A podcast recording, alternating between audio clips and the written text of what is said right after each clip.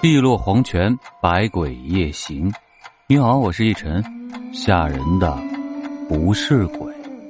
今天晚上我们要讲的是网友欧阳兰兰在酒店遇到的一件灵异事件。这件事啊，发生在我初中那年。那年我们市第一中学初二四班集体前往北京参加全国中小学生舞蹈文艺晚会。在航班抵达北京以后，已经是深夜了。由于在飞机上已经吃过了晚餐。于是他们就在四径路附近找了一家宾馆，便入住了。房间分配完成以后，当时还剩下班长杨淑梅跟学习委员张丽丽，因为他们不愿意睡在地上，于是便同住最后剩下的一间四零三号房。而怪事儿就发生在半夜。当时啊，杨淑梅觉得尿急，便想上厕所。她下床以后找不到拖鞋，于是便光着脚去厕所。再回来的时候，杨淑梅就感觉自己的脚底下踩到了什么东西，感觉滑滑的，像是果冻，但又不湿。怎么形容呢？就好像是包着塑料袋的果冻。这个时候啊，他就打开了床头灯，可是却没有发现木质地板上有什么异样。他觉得奇怪，但也没太在意，于是就关上了灯，盖上被子，继续睡觉。不到一会儿，他刚睡着，就感觉有一只手伸进了自己的被子。在摸自己的脚底，那只手非常的冰冷，又有点黏黏的感觉。他顿时被吓醒了，吓出了一身冷汗。他立刻打开了床头灯，又从床上跳到了同住一间房的张丽丽的床上，拼命的摇晃张丽丽，叫她起床。但此时的张丽丽好像睡得特别死，一点反应都没有。正当他转过头去的时候，眼前的一幕令他大惊失色。只见后窗的位置站着一个男人。穿着一件灰蓝色的衬衫，黑色的裤子，他的脸色惨白的就好像墙壁上的石灰一样，但他的嘴唇却是有点暗红的猪肝色，眼角和嘴角似乎还沾着一点像是血迹一样的东西。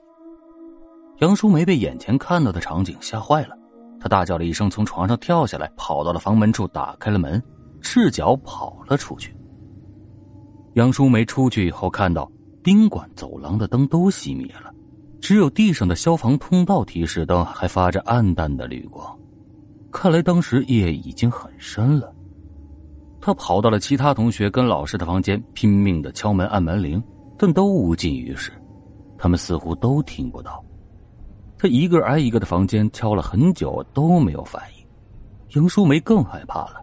此时的宾馆走廊里一个人都没有，而且还黑暗无比。他越来越感到不安，仿佛有个人在黑暗中正慢慢靠近他，而他却看不到。他再也受不了了，拔腿就跑。杨淑梅就这样在走廊上奔跑着，她此刻感觉到走廊地面的瓷砖冰冷无比，自己的脚掌踩在上面就好像踩在冰块上一样。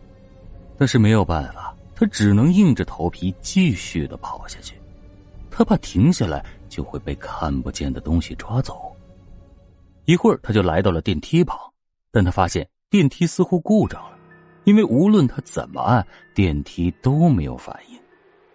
无奈，他只好走向了旁边的安全出口，而此时的安全出口就好像是一个巨大的黑洞，那里边一点光都没有。正当他用眼睛瞄向漆黑的楼梯口时，他的身后突然发出了一声恐怖的怪笑。他被吓了一跳，顾不得那么许多，直接向楼梯口下方跑去。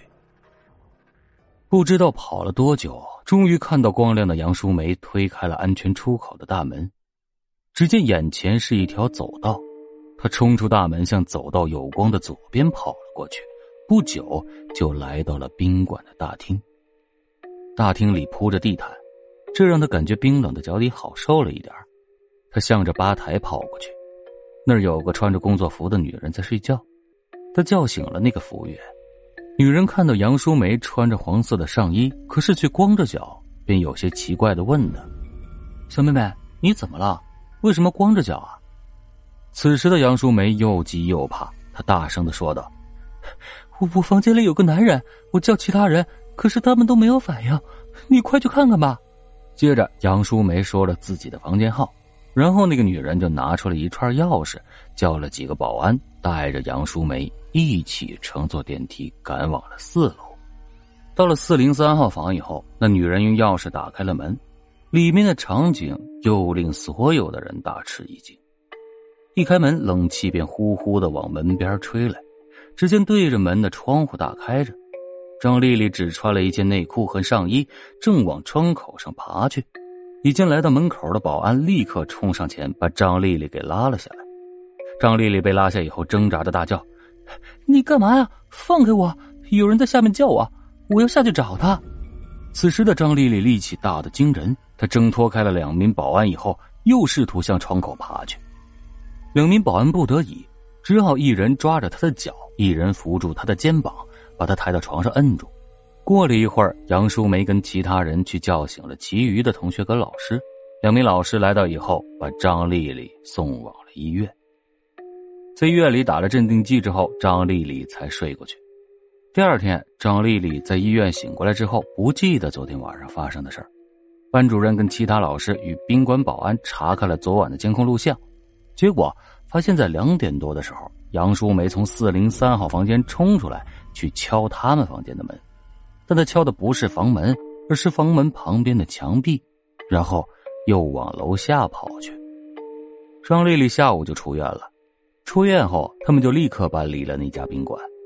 后来据说那家宾馆的四零三号房以前有个男人在里面自杀过，从那以后就经常发生一些怪事儿，而像今天这样他们遇到的事儿，一些住客也曾遇到。